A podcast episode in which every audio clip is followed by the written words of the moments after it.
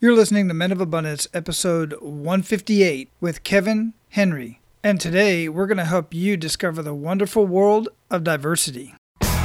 Welcome to Men of Abundance, the podcast for those looking to level up their lives by hanging out with some of the greatest leaders and established professionals in our community, living a life of integrity, honor, and the abundance mentality. Prepare to pay it forward with your host, former Army medic turned lifestyle entrepreneur, Wally Carmichael.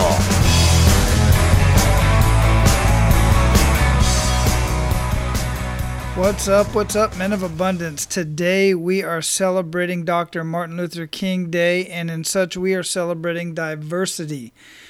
And just in case you don't know this already, I am a huge fan. I just get so excited around any type of diversity when I see people working together, when I see teammates, when I see teams, opposing teams, and I'm talking about sports. When I see good sportsmanship, I love, love good sportsmanship. And I love to see people of all walks of life working together for a common cause for humanity. And, you know, since I've traveled all over the world, I know I said it before, like some 23 countries, five continents, and I'm not done. Every time I go somewhere, I try to get off the beaten path. I try to go out to where few tourists get to so that I can have conversations and I, can actually interact with the people of that country outside of the tourist type of environment that most people kind of stick to. And sometimes I've gotten myself in a little bit of trouble in doing so, but most of the time I just had an amazing experience. I met some very interesting people and I learned a lot. I learned a lot about myself. I learned a lot about what I thought was true actually was not true about that particular group of people. And I just can't say enough about it. So, Kevin and I are going to have a conversation today, and I want you to learn more about Kevin, and I want you to go learn more about Kevin and what it is that he's doing with diversity and what he's done in the past and what he's doing today out here in Hawaii. And I, am going to have his Facebook, I'm going to have all those links, everything linked up in the show notes, and we bring it up in the conversation as well. So, if this is your first time to Men of Abundance, I want to personally welcome you. And if somebody else invited you here, Reach out and thank them for introducing you to Men of Abundance and then pay it forward yourself by sharing this with somebody else. We have done zero marketing to get Men of Abundance out into the world, and right now, last I checked, it's been downloaded in 63 different countries. That's all because of you. That's because you are sharing this on your social media, you're sharing this with other people, and they are getting a lot out of these conversations. I know because I'm seeing them in the ratings and reviews. I'm seeing in them in the communication that I'm having on social media. I'm seeing them in the comments and I'm seeing them in people sending me emails and thanking me and telling me about their experience with a particular conversation that they may have listened to in one of the episodes. So be abundant in your life today and pay it forward by sharing men of abundance with others. All right, I'm going to introduce you to Kevin real quick, but I want you to know I'm not going to read his entire bio because it is very long and quite frankly I don't like reading stuff out loud like this as some of you already know. So I'm going to have it linked up in the show notes at menofabundance.com forward slash 158 and I encourage you to go there and check it out because he has got so much going on. I've got some links there that I want you to check out. And if you're more interested in learning more about diversity then this is definitely the place to check it out so, just to get through some of Kevin's bio, Kevin P. Henry fell in love with journalism and communications in his teens, beginning his professional journey by interning at a local radio station and writing news and features for several Los Angeles publications. Today, Kevin is a successful and popular trainer, writer, and consultant based in Honolulu, Hawaii. Working with businesses, nonprofits, and other organizations, Kevin is highly skilled at engaging people, facilitating communication, problem solving, and delivering the desired impact and results. Kevin is also a diversity coach for the Diversity Community, an online platform where he facilitates training conference calls involving club members all over the world. Men of Abundance, it is my honor to introduce you to Kevin Henry. Kevin, welcome to Men of Abundance, brother. How you doing? I'm doing just great. Another beautiful day in Hawaii. It is indeed, man. And I'm telling you what, you know, I, I spent several years, four years down there in Ewa, And now I'm up here in Manoa. The breeze is blowing through. I actually had to shut the windows and everything because it'll mess up the audio. It'll blow right into the mic and uh-huh. it'll distract everybody. But um, it's very rare that I get an opportunity to talk with somebody in my own time zone. Right, right. so I'm happy to do that.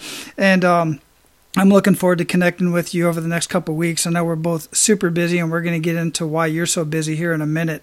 Mm-hmm. Um, but that's no reason for us to uh, sit down and have a cup of coffee together once in a while, you know? Absolutely. Absolutely.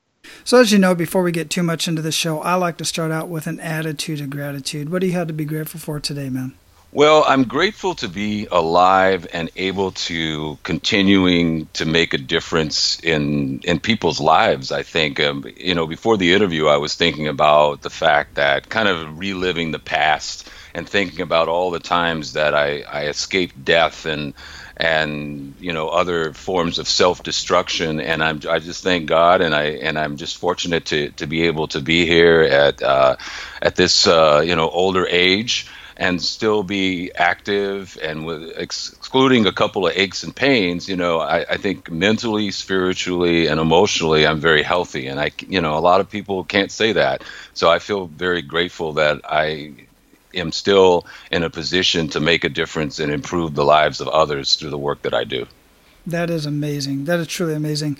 And it's funny that you bring that up too, because that you say you kind of escaped death a couple times, and uh, I literally had that conversation just recently, but I was at the um, and and your aches and pains and whatnot. I was just at the VA yesterday with my annual checkup, and you know, for the most part, I forget about most of my aches and pains. They're just there, and I just deal with them, and I'm drained by the end of the day, and I don't really give them a whole lot of thought until I go talk to my doctor, and they go down that laundry list of ailments and stuff, and and are you still feeling this, or is has this changed? And I'm like, man you really thanks for bringing all that up because I'm really feeling all that again. You know? right. So I'm a little bit, de- you know, depressed. And I always ask you, "Are you depressed?" And all this. I said, "I wasn't until now." Yeah, until I know? had this meeting, right? yeah, exactly. So, but yeah, that's wonderful. Exactly. You know, and it's a wonder that uh, I made it past my 20s, uh, mm. uh, let alone into my 40s and knocking on 50 at this point.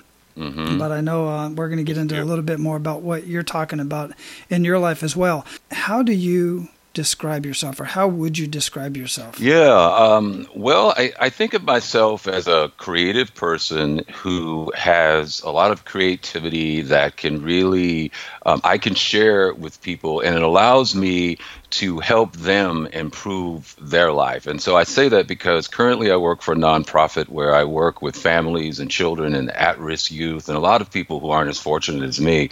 So I think that I've been, uh, God has given me the ability to be creative in the ways that I can uh, enact change and enact change not only on an individual level, on a one to one level, but also with groups of people. It just seems like, for whatever reason, um, that when I enter into someone's life and they enter into mine, that the results are usually positive that come out of that relationship. So I feel that I'm a survivor. I feel like I'm a creator, and I, I like the word change maker. I heard that recently, and I said, "Yeah, I'm a change maker," you know, because I'm able to take a situation, and within six weeks, that situation is going to be better for everybody involved. So I hope that answers your question. Man, that answers it perfectly. I hope the rest of the questions go like that for all my other guests or something close to it because that is exactly what I was looking for. And man, this is exactly why I I've known Kevin for quite some time now, and uh, we've been talking about getting him on the show, and we finally made it happen. Uh, and I'm so glad we did because he's got so much to offer, as you're going to hear in just a minute, and you're going to see in the show notes because we're not going to be able to talk about everything here in the next 40 minutes or so. So definitely go to the show notes and see everything else that Kevin is involved in. But I absolutely love that you said that, and it, it's it's spot on. I truly appreciate you sharing that. Great, thank you. You, you've mentioned a couple times that you've survived and you've made it this far. Um, I'm assuming that, uh, as with anybody else who I've ever had conversations with, everybody across the spectrum has those kick in the gut moments that uh, really took them to their knees. Mm-hmm. And at this point, I would really like for you to share one of those kick in the gut moments and really make us feel that. Well, one of the kick in the gut moments for me was I want to say, let's see, it was, I think I remember the exact date. It was March 31st, 1984 when I was at a party and I had drank entirely too much alcohol, which I was in the habit of doing back then, and uh, I set myself on fire. And hmm. uh, I was at a party and I, I wasn't paying attention, and I was uh, actually I was distracted by an attractive woman, and I unfortunately I didn't see the fact that there was a candle behind me on a shelf that and my consequently my shirt caught on fire i wound up in the hospital that night with third degree burns and um, it was one of those kick in the gut moments because I thought, you know, if I had been alone, fortunately I was at a party, so people were able to take uh, buckets of water and throw ice on me and water and everything. And um, but if I had been alone, I probably would have died really. And it was during a time in my life when I had was drinking way too much my lifestyle was such that I was a freelance journalist. I was covering a lot of nightclubs, um, interviewing musicians, going to concerts, and subsequently, there's a lot of partying involved with that. You know, you want to be kind of part of the Hollywood scene. And uh, there were several times I drove home. I don't remember driving home. I never got a DUI. I never crashed in anybody. I never killed anybody. And shortly thereafter, I wound up leaving all that behind and moving to Seattle because I knew as a if I continued down that road um, that I think that there could have been some fatal consequences. So I kind of think of that as my kick in the gut moment. The thing that also kind of underscored all of that was the fact that I was surrounded by a lot of people who appeared to have everything. They had money, they had big cars, they had girlfriends, boyfriends. Uh, however, they, you know, they were also shoving a lot of coke up their nose. And as I look back, um, I see that a lot of them have died and some of them have died uh, through uh, overdose overdoses. So um, I was fortunate to move to Seattle, where I then got a regular job, and uh, with benefits and vacation time and sick time, and then uh, my improve uh, my life improved a lot from that point on. That was about 1988. Wow, yeah, uh, guys, there's so much to glean from that. Just that little snippet of the kick in the gut moment. Two things that I want to pull out of that is one, uh, you're spot on. I've talked to so many people that really seem to have it together, and and they they they really do. They have it together better than most people. But when you really have these conversations with them on a personal level, and I have conversations with folks for the show and off the show, so I get to know them a little bit, and I realize, you know what, this guy's not that not not not so superhuman as I as I originally thought, and it's not a bad thing. The mm-hmm. fact is, they're human and they're just trying to make it in the world just like everybody else and we put certain people on a pedestal and then we realize well dang they're they're just like I am. They've been through the same stuff I have or similar stuff and and I think that's really important to point out and it doesn't make us feel so so many people feel so inferior and so um, just out of sorts around certain people. When they realize when they dig a little bit deeper they really are human mm-hmm. you know and the other thing that I get from that, or that, and is that you know that I want to ask you really is what was the catalyst? What was the thing that really made you decide to okay, that's enough is enough? And I commend you for literally relocating. You're not a tree, and I tell people this all the time. Sometimes to get out of it, you really have to relocate and just start all over, and you can do that. So, what was the catalyst that really made you do that?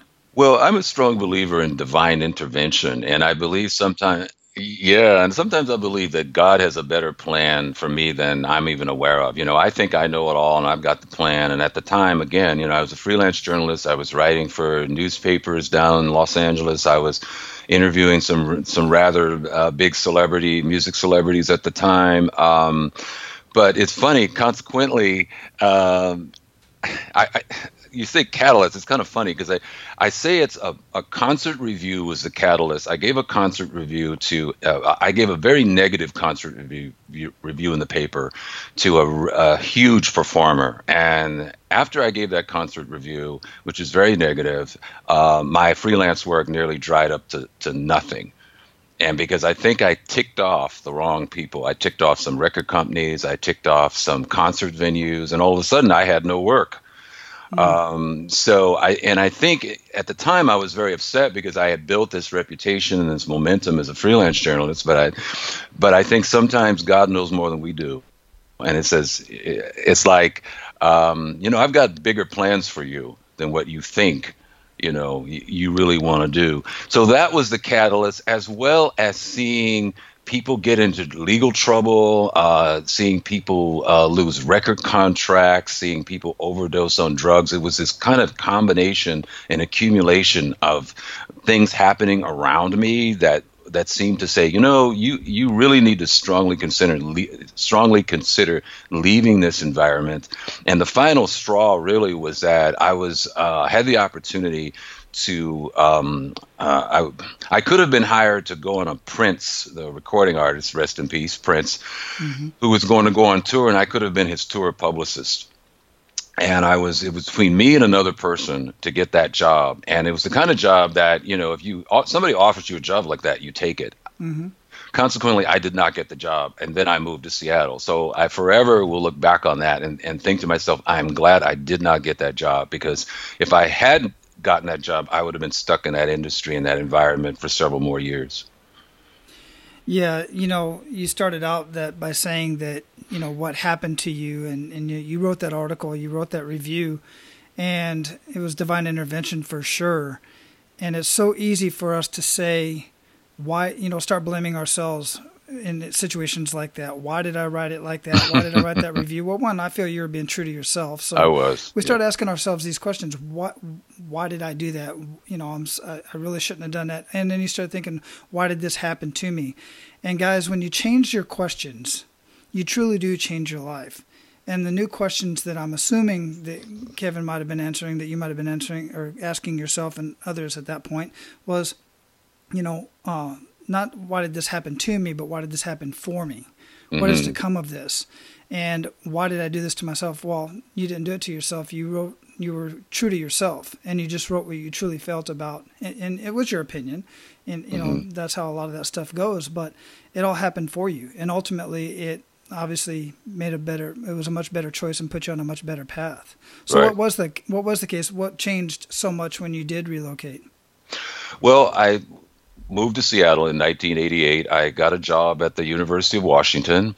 I met a lot of nice people there that are still my friends even today, um, which is another thing that. Um, I compare to my life now and my compare and compare to my life in Los Angeles back in the 80s was that I'm I have some really good friends from Los Angeles don't get me wrong. They've been friends for years but there's a lot of people that I met that I thought were my friends. You know people that love you baby. Hey Wally you're the greatest. You know what can you do for me? Da da da and then a week later eh, they don't remember who you are so I really felt that by moving to Seattle, I felt a lot more grounded. I met um, people that became my friends, that are still my friends. I got a job at the University of Washington.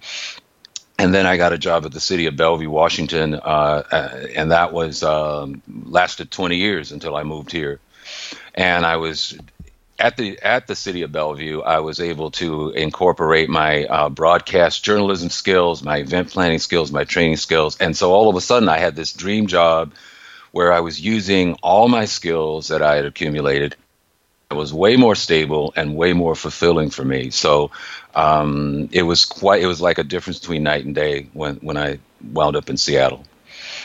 Yeah, and one of our biggest conversations that you and I have when we do get a chance to talk is about what you did then and what you're doing now. And in fact, you've even got a really uh, amazing uh, Facebook group uh, about diversity. But you had the radio show mm-hmm. Voices of Diversity, right. and you consulted, you taught, you you did mediation, you did workshops on this whole idea around diversity. Mm-hmm. And I'm telling you, man, when when I start thinking about diversity and I see people working together in concert, regardless of their background, regardless of their skin color, regardless of what state they're from, what country they're from, and all of this stuff, what their beliefs are. Uh, it it truly it just truly gives me an amazing feeling to see that, and I love diversity so much. Can you talk a little bit more about how you kind of got into that whole arena? Sure. I was uh, in Seattle in 1988, 89 and and I don't even remember how I met this woman, but her name's uh, Regina Miner. She had a newspaper called Diversity News, and I started writing because I had a journalism background, but I had been covering music and and a lot of feature writing, but.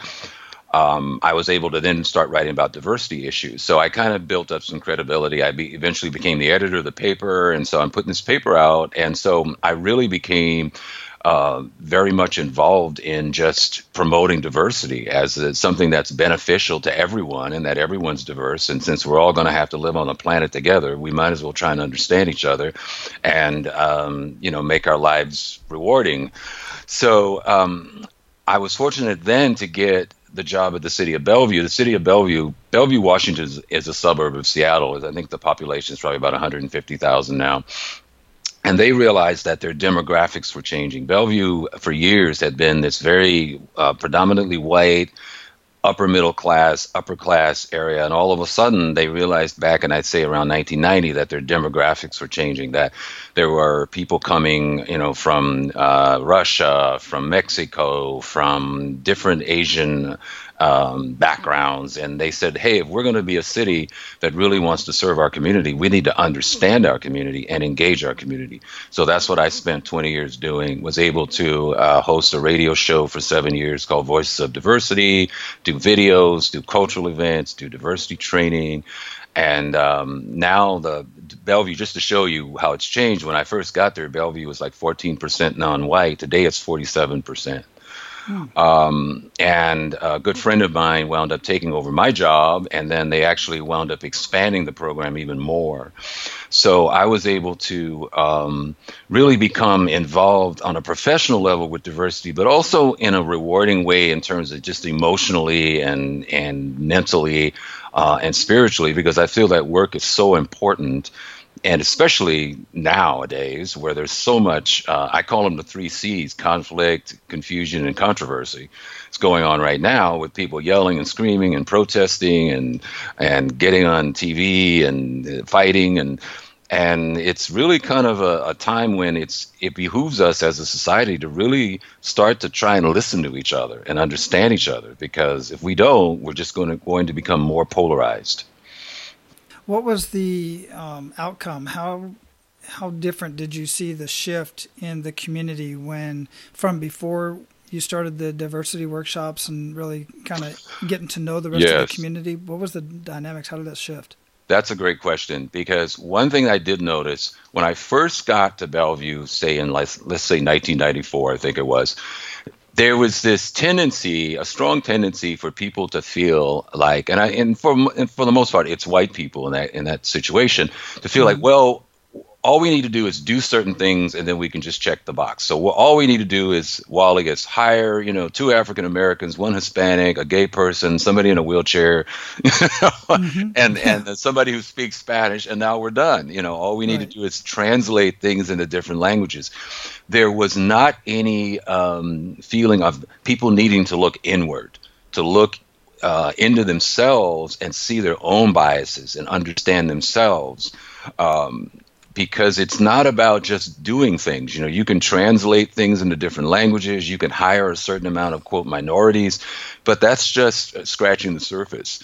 You really need to, we need to all understand each other. So I think by the time I left, we had gone from, you know, having the Cinco de Mayo celebration in the park, something very kind of superficial and light and fun, to having two and three day intensive diversity trainings where people were really forced to really ex- peel back the layers of themselves as well as the deep rooted issues that are in this country and have been um, uh, for well two or three hundred years really so I did notice that willingness, if anything, for people to really step out of their comfort zones. Whereas before, when I first got there, people wanted to stay in their comfort zones and they just were more prone to just doing superficial displays of culture.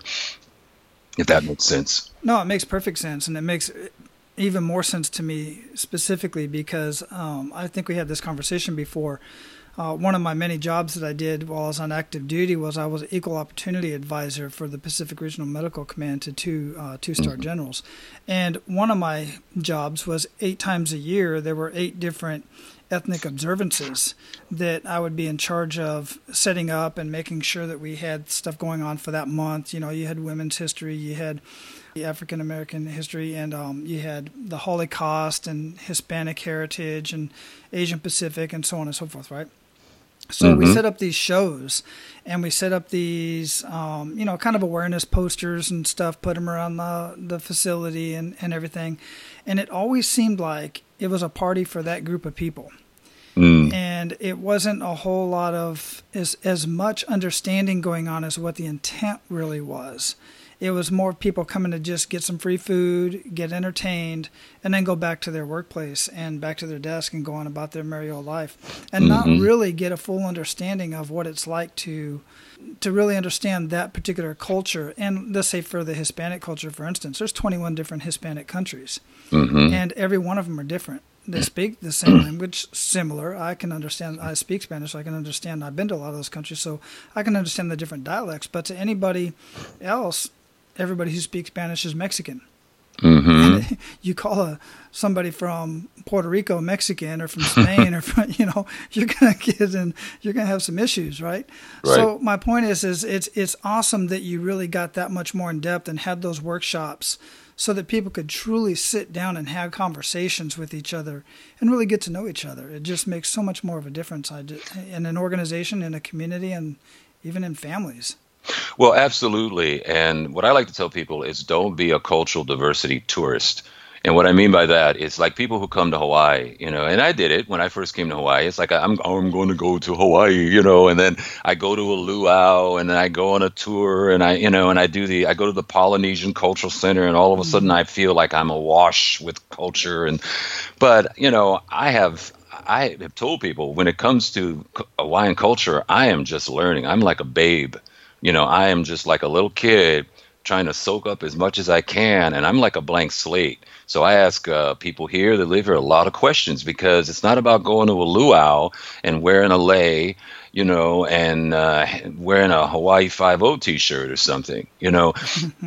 but but people feel safe doing that you know, because it doesn't really force them to look at themselves um, or really look at people beyond what you what you see on the surface. And I and I think that while it's unsettling to see people arguing about Confederate statues and who should kneel or who shouldn't kneel, it's an opportunity to really um, try and understand both sides because you know when something happens in the news like whether or not we take down a Confederate statue or not. Some people say, well, it's history, leave it up. Some people are just completely appalled because there's a historical thread that runs from that s- statue through history all the way back to the Civil War.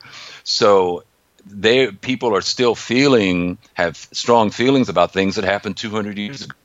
So to to just dismiss you know either side to dismiss well you know you're this or you're that or you don't understand and therefore i'm not going to talk to you d- does a disservice to everyone. Because we are a nation that you know our feelings and our emotions and our per- perceptions of uh, our current day reality are rooted in history. So we really need to understand why are people upset when you see people doing a blackface minstrel show uh, at, at their workplace. Some people say well what's the big deal you know, other mm-hmm. people are just horrified, you know, because of what blackface represents historically. So I what I would encourage people to do is before you jump to judgment on why people should act a certain way or feel a certain way, try and understand where they're coming from. And that and that involves all sides. That's what diversity is about. It's about everybody coming Yeah. together.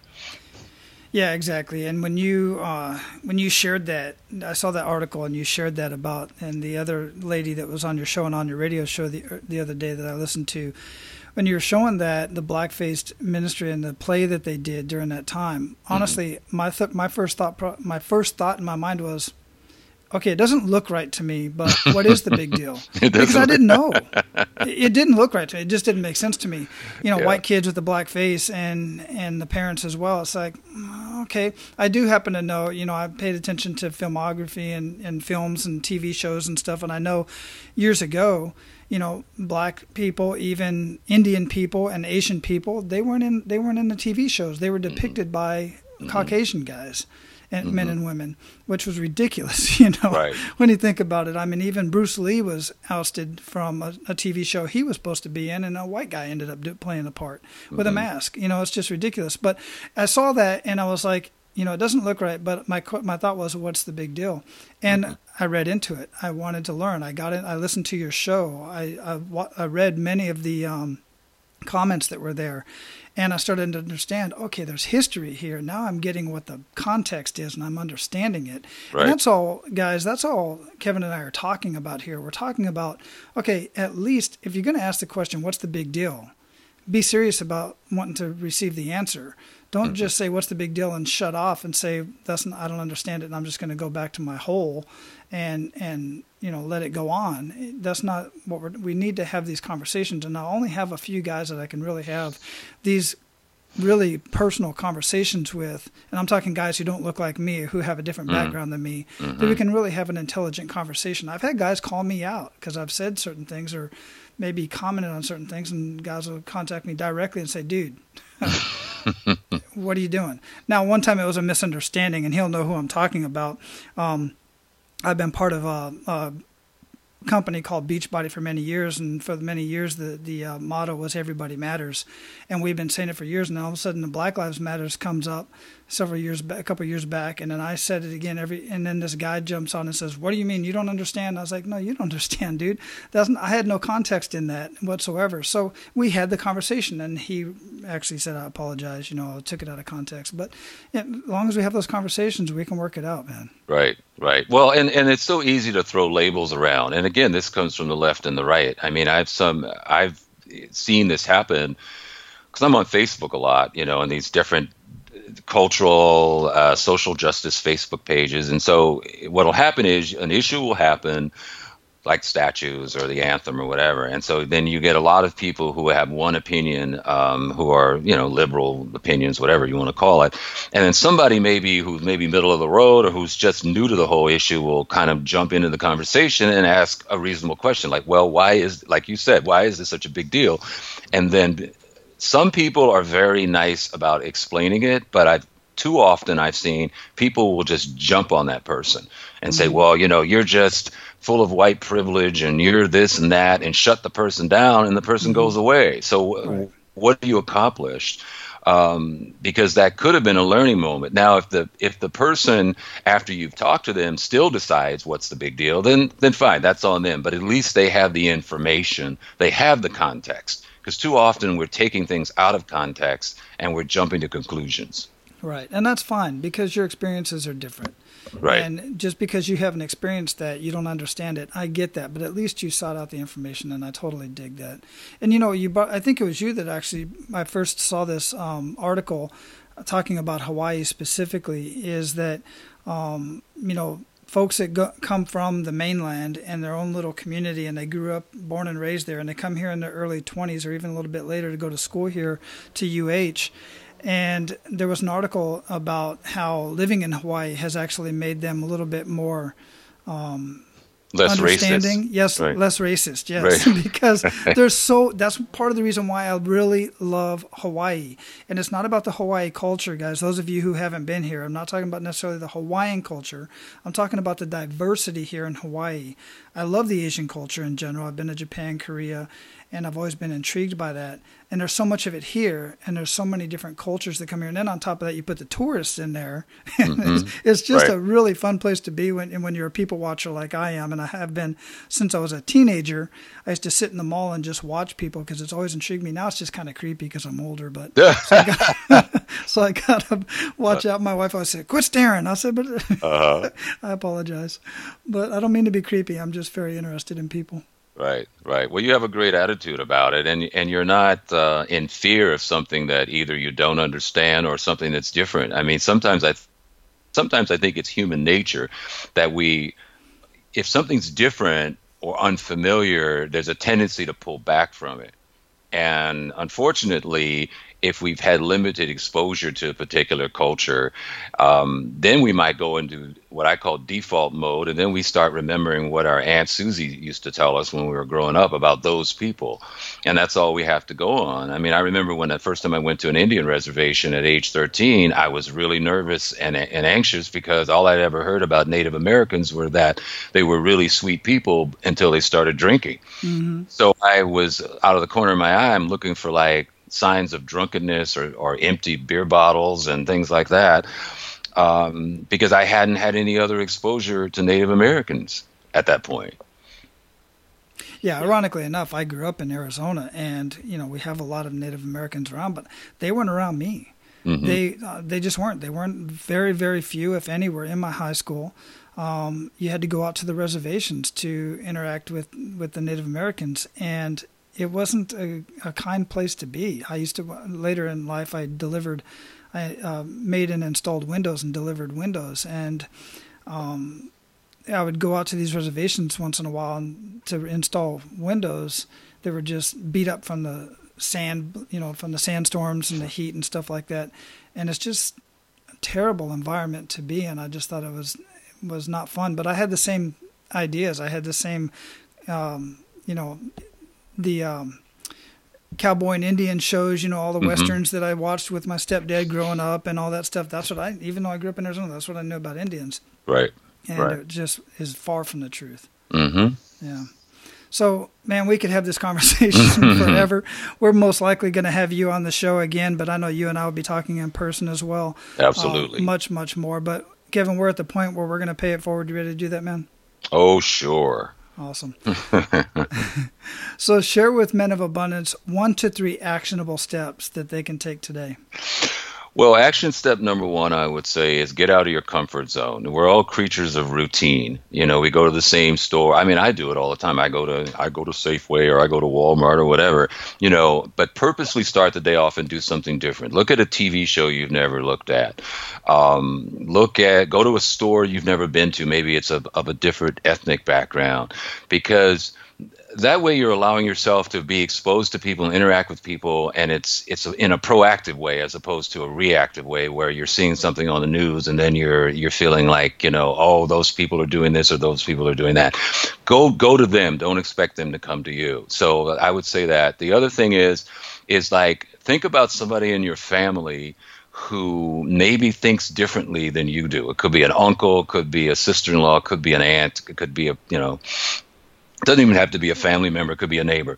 But think about maybe approaching that person and trying to get to know them where they're at and not you know relying on just kind of summing them up like oh uncle bob he's just a you know a, a narrow-minded republican or whatever. Really try and reach out to them and try and you know get some context to who they are. And uh, thirdly i would just say no matter what your age you know um, be yourself. Don't I, I, I was telling my wife the other day i said let's not even use the word should anymore because she said something and I said something where, well, I should have done this or you should do that. Because if you use that word, it usually means that it's not, you're not being true to yourself. You're trying to accommodate somebody else's wishes. So if you want to dress a certain way, if you want to go do something um, that's maybe, you know, isn't normally associated with your age group, your ethnicity, just go do it. Life's too short. So just be yourself and enjoy it. I love that, and um, it's kind of funny, but I actually refer to that, and I've heard this said before: is quit shooting on yourself. and it's truly that. It's it, it, the context is perfect because what you should have done is it, it means nothing, you mm-hmm. know, compared to what you did do. Mm-hmm. And, you know what, what you move forward with. So, what daily habits make the biggest impact in your life, Kevin? Uh, one one thing I try to do is sometimes I get frustrated. You know, the internet's not working, or um, mm. you know, the car doesn't start, or something, and then I get all frustrated, and it it threatens to ruin my whole day. But what helps me is that at some point, if I go it could be turning on the tv it could be picking up a book it could be seeing somebody that's way less fortunate than me my problems are temporary usually the internet will come back up i'll get the car fixed you know, I'll get that story in on time or whatever. But for some people, they are dealing with permanent challenges, whether it be, you know, they're in a wheelchair, they have uh, family members in jail, whatever, or they have an illness. And then I try and expose myself in some way to a person like that because then it gives me perspective. And I say, hey, you know, things aren't so bad because there's a lot of people that have it way worse than I do. Yeah, I hear that quite often, and I think that you know folks that have traveled around and done other things, and you know work in the diversity uh, area like you have, you see that firsthand, and I and I think that that's one of the um, a way to combat that that mentality is to get out and really see how other people are truly living, and just see how great you have it. Mm-hmm. Uh, absolutely. Yeah, that's awesome. So what are you reading now or listening to that you would recommend to our abundant leaders and why, or any other thing that you would recommend to our abundant leaders? Sure. I would recommend a book called Disrupt Aging by Jo Ann Jenkins. I just started it. She's the CEO of ARP, AARP. And she writes a book. I'll just read it real quickly. In the back, it says Jo Ann Jenkins doesn't just challenge the stereotypes of aging, she reduces them to rubble showing that our later years can be just as productive, meaningful, and purposeful as our primary working years. So that's what I would recommend. Yeah, I love that. I'm definitely going to pick that up. And I truly mean that because uh, I've recently discovered that, you know, through my readings and stuff that I've been reading, that, you know, this whole term of this whole idea of retirement is is an, a new age idea. It's nowhere in the Bible about retirement. Uh, and once we have no value to add to our community, we die. Mm-hmm. We become insignificant and we physically die. And so I, I just think that's great. Where I know many guys that are in their 60s, working on 70s, that are doing more today than they were you know in their 20s like you were saying you came before we started talking here you came to hawaii to relax and you know chill out retire and you're working harder now you're working more now than you were before that's right. uh, because you're working for a cause. You're you're adding value to the community, and you know all the there's parts of it that we don't like, the paperwork and all that kind of stuff, but it just goes with the territory, man. Yeah, I love what you're doing. I thank you for it. Well, I thank you for having me on the show, and I look forward to continuing our discussions. Absolutely. We got a couple more questions here, and I'm going to let you sure. go, man. Sure. Got to get on with the day. What do you feel holds most people back from living a life of true abundance? Um, one of my favorite sayings is, "We are our own worst enemies." Um, I, I think that too often we think about why we shouldn't do something or why why it might not work, but I'm a strong believer in just calculated risk. You know, as long as you can keep the lights on and you can keep food on the table, then go for it. Because if you never go mm-hmm. for it, there's nothing worse, I think, sometimes than living a life full of I coulda, I shoulda, maybe if I had just done this, you know, regret. I think who wants to live a life full of regret? So I think that we too often think of reasons why we can't do something instead of just saying, hey, if it doesn't work out, it doesn't work out. You know, a lot of times it's just like dating. You know, you had to, a lot of times you had to ask that woman for a date. You could have mm-hmm. talked yourself out of it, but that might not be your wife for the last 30 years if you had talked yourself out of it. Absolutely. Got to stick your neck out sometimes. Yeah, most definitely. Like I said earlier, change your questions, change your self talk, you change your life. Mm-hmm. Improve your life. Absolutely wonderful. I love it. So, what does living a life of abundance mean to you, Kevin? Well, I think abundance is one of those words where it's very subjective. So I, I, used to think when I was in my 20s that it was all about a big house, a fancy car, go, hanging out at certain restaurants. I grew up in that Hollywood context. And I thought that if I had that, I would have abundance. But so many people around me I saw that had those material things. Everybody loved them, but they were empty inside. So they mm-hmm. they were they had the opposite of abundance. They were like a bottomless well really.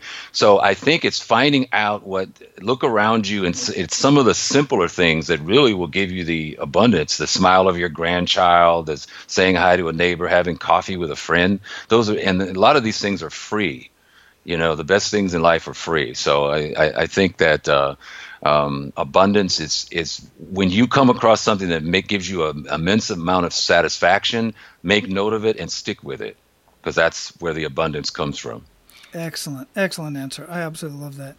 So we're going to close this up, Kevin. Before we do, what did we not talk about today that you want to ensure that our abundant leaders get out of our conversation? Oh wow. Well, I would think if anybody wants, I don't know if you put my contact information on your notes. I was just going to say if people wanted to contact me, I could give out my email, but it might you might already have it there. Yeah, absolutely. We're going to okay. have all the links that you oh, provided oh, perfect, perfect. linked up in the show notes. But go ahead and mention it again here on the show, just in case some okay. people don't make it to the show notes. They might want to write it down or something. Sure. You can always contact me at deadlineblues at gmail.com. Okay, deadlineblues at gmail.com. I dig it. And I, I, hope you don't hear that. Somebody's got a chainsaw going on Uh-oh. outside. Maybe I'll try to a edit chainsaw. it out. But... It sounds like a horror movie or something. well, I'm up here in the mountains in Manoa, so oh, somebody's well, I, chopping I, something up. Well, you might want to see who's out there, Wally. Make sure they're not a serial uh, Yeah, I'm, I'm, I'm kind of concerned. So I'm on the edge of my seat here when we get done here. I'm going to go see what's up. Good idea. so awesome. You just shared how we can reach you, and we're glad we finally got on the uh, conversation to record this so I can share you with the rest of the world. And they're going to get a chance to listen to you and listen to your amazing story and connect with you as well. Great. Thanks a lot, Wally. My pleasure. Aloha. Aloha. All right, guys, I hope you got as much out of that conversation as I did, and I really do hope that you go back and take action on some of the action steps that Kevin mentioned. Another option that you can do is you can take action and go back and listen to my conversation with Christian Picciolini, episode 144. Now, Christian takes this idea of diversity from a whole different standpoint because Christian is a former skinhead and white supremacist.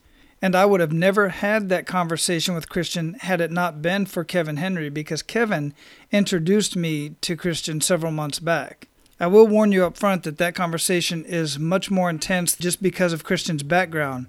But Christian has some very strong action steps, some very simple and very not so easy action steps for some people to take for you to truly get to at least understand or start the process of understanding of where other people are coming from based on their background and their life experiences. Look, guys, here at Men of Abundance, we don't just talk, we take action. And that's what I'm encouraging you to do here is to take action, get to know people that you wouldn't normally get to know.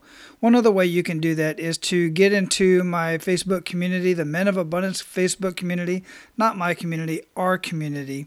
And you can do that at menofabundance.com forward slash members, or just click on the members tab at the top of any one of the pages at menofabundance.com.